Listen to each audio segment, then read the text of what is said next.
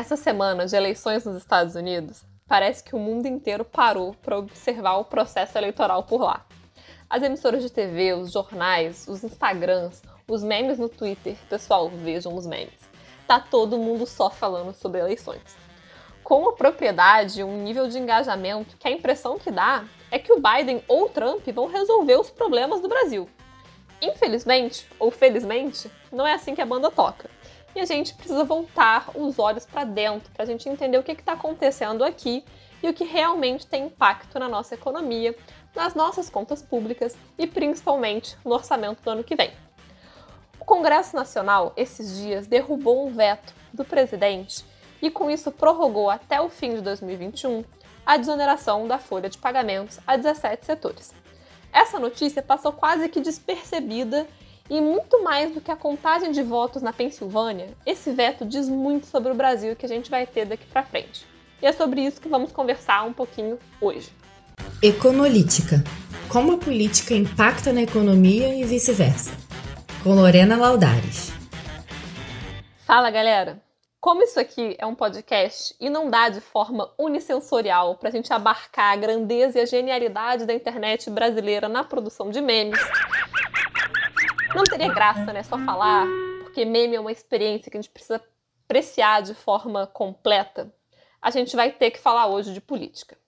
Eu sei que não é tão engraçado ou cativante, mas o assunto é sério, então vamos por partes. Primeiro, do que, que eu tô falando, né?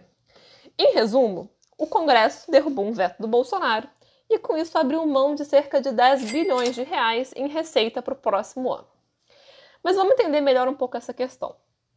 Em virtude da pandemia, lá em abril, o governo editou a medida provisória 936, que permitia a redução de salários e jornada de trabalho dentro daquele programa emergencial de manutenção do emprego e da renda que a gente até comentou em outros podcasts por aqui. Os parlamentares, eles então aproveitaram esse momento de calamidade para incluir um trecho nessa medida provisória que prorrogava até 2021 a desoneração da folha de pagamento para 17 setores que são intensivos em mão de obra. E eles estavam alegando, né, os parlamentares, deputados, senadores, de que essa medida ela evitaria uma demissão em massa, visto que essas empresas, em conjunto, elas empregam mais de 6 milhões de brasileiros. Essa desoneração, ela não é uma novidade, tá? Ela foi desenhada lá no governo da Dilma em 2012, justamente como uma medida para estimular a economia e chegou ali a compreender até 56 setores. A última prorrogação, ela venceria agora, no fim de 2020. Ou seja, não tinha nada a ver com a pandemia e os parlamentares incluíram tudo isso no mesmo pacote. Agora, para aproveitar esse time, né, de que não podemos arcar com mais impostos, porque senão vamos ter que demitir mais pessoas é, em um momento já de calamidade pública e que as pessoas estão realmente precisando de mais emprego, de mais renda. Então, de 2012 né, a 2020, até julho mais ou menos desse ano, durante a vigência dessa medida de desoneração desses setores, isso representou uma renúncia fiscal por parte da União de 118 bilhões de reais. E como é que funciona né, desoneração?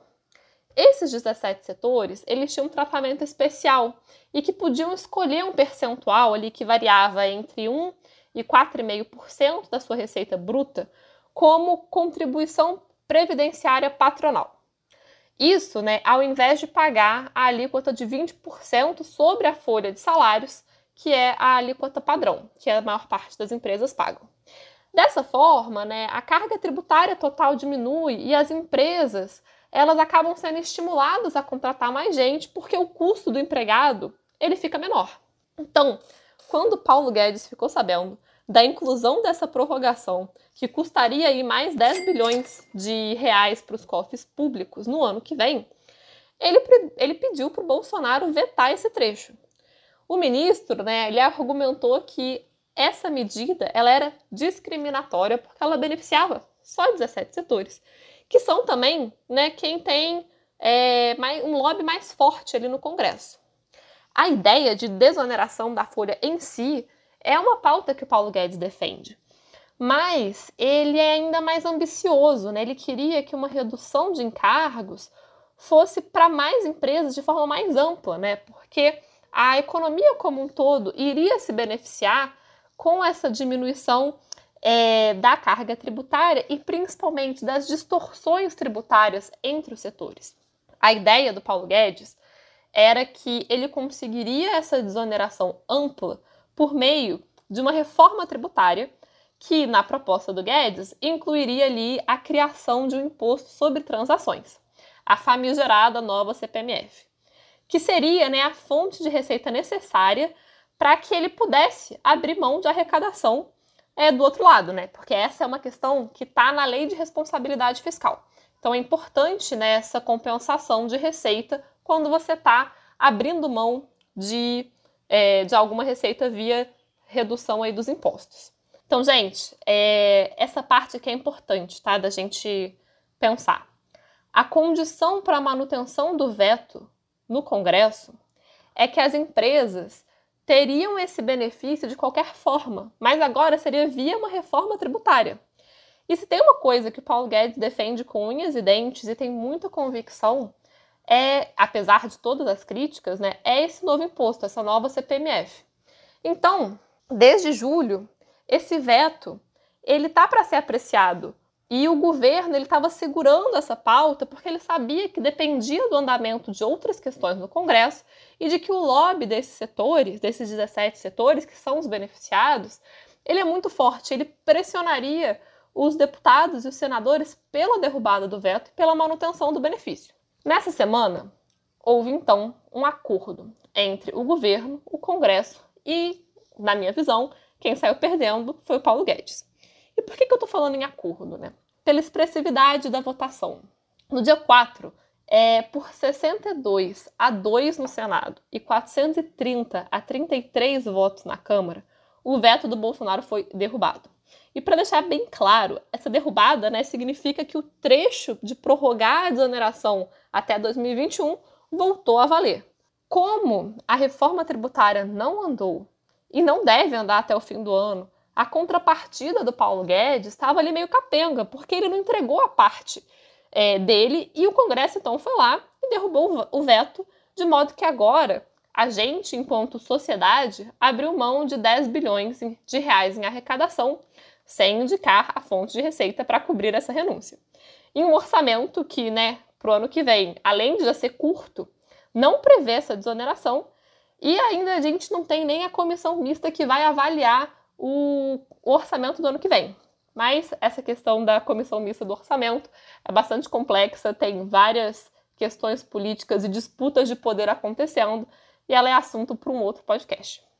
Mas por que que isso, né, é, representaria uma derrota para o Paulo Guedes?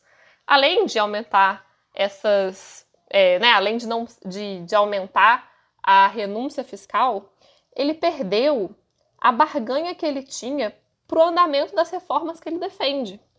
E assim, é, além disso, né, vai ser muito importante é, a gente acompanhar como que o TCU vai se posicionar sobre essa questão. Porque da forma como está, ela descumpre a lei de responsabilidade fiscal. E isso também é preocupante para o Paulo Guedes. A LRF, né, que é a lei de responsabilidade fiscal, ela limita a ação do legislador na concessão de incentivos de natureza tributária nos termos do artigo 14, tá? E eu vou ler aqui um trechinho para vocês, para vocês entenderem do que, que eu estou falando. Artigo 14. A concessão ou ampliação de incentivo ou benefício de natureza tributária, da qual decorra renúncia de receita, deverá estar acompanhada da estimativa do, do impacto orçamentário financeiro e atender pelo menos duas das seguintes condições. Aí tem mais um trechinho. 1. Um, demonstração pelo proponente de que a renúncia foi considerada na estimativa de receita da lei orçamentária e de que não irá afetar as metas de resultado fiscais previstas no anexo da própria Lei de Diretrizes Orçamentárias. 2. Estar acompanhada de medida de compensação do, seja por meio de aumento de receita proveniente da elevação de alíquotas, ampliação da base de cálculo, majoração ou criação de um novo tributo ou contribuição. Então, não sou eu, Lorena, que tenho que ficar aqui lendo isso para o governo para dizer que a lei é, de responsabilidade fiscal e o teto dos gastos são instrumentos importantes aí para o nosso regime fiscal.